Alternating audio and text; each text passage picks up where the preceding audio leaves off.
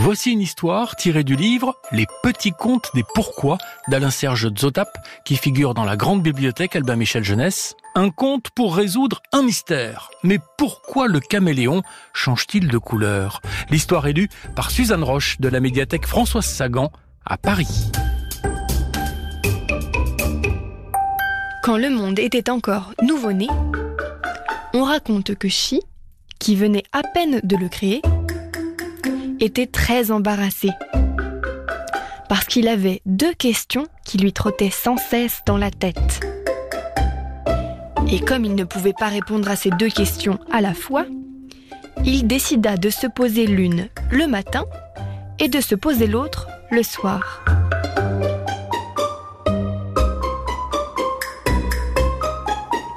Alors, le matin, il se demandait si je laisse les animaux vivre éternellement, ne risquent-ils pas de devenir trop nombreux et de suffoquer? Et le soir, il s'interrogeait. Si je décide que les animaux mourront un jour, ne seront-ils pas rongés par le chagrin? Malgré cette méthode, il n'avait toujours pas de réponse satisfaisante à ces deux questions. On dit même que, parfois, il lui arrivait de se poser la question du matin le soir et la question du soir le matin. Et cela l'embarrassait encore plus. Pour résoudre enfin le problème, Chi décida de faire appel à Grenouille et à Caméléon. Il réunit les animaux et les mit en garde. Le moment venu, j'enverrai Grenouille et Caméléon vous apporter deux messages différents. Le message qui sera délivré en premier scellera le sort de tous les habitants de la Terre. Ensuite, il les renvoya. Plus tard, il fit venir Grenouille et Caméléon. Il ordonna à la première Tu sautes, tu vas vite. Tu iras dire aux animaux qu'ils ne mourront jamais.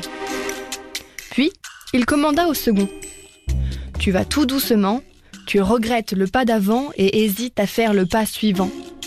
Va dire aux animaux qu'ils mourront un jour. Grenouille et Caméléon partirent. Toute fière d'être celle qui portait la bonne nouvelle, Grenouille allait vite. Au bout d'un moment, elle se dit Pourquoi me presser? Un caméléon qui va plus vite qu'une grenouille, ça ne s'est jamais vu. Ça ne s'est jamais vu, ça ne se verra pas je ferais bien de prendre tout mon temps. D'abord, elle prit le temps de s'amuser, faisant de grands bonds par ici, puis par là. Au bout d'un moment, la fatigue la gagna.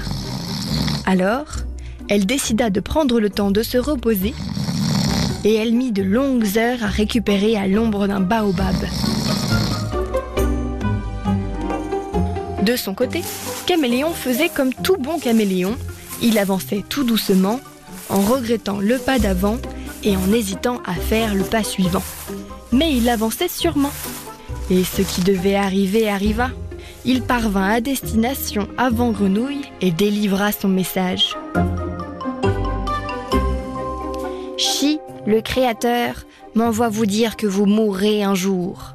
Furieux, Facochère le rossa avec une solide tige de manioc et jura qu'il lui ferait goûter de son bâton chaque fois qu'il croiserait son chemin.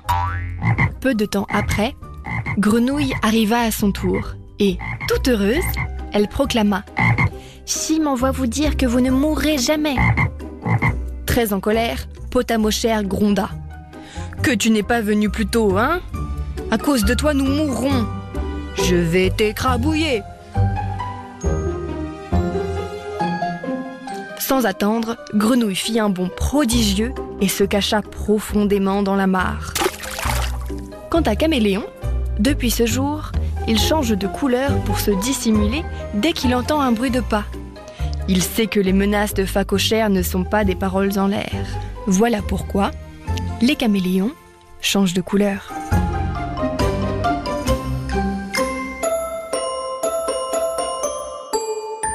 Et voilà pourquoi le caméléon change de couleur. L'histoire est élue par Suzanne Roche de la médiathèque Françoise Sagan à Paris.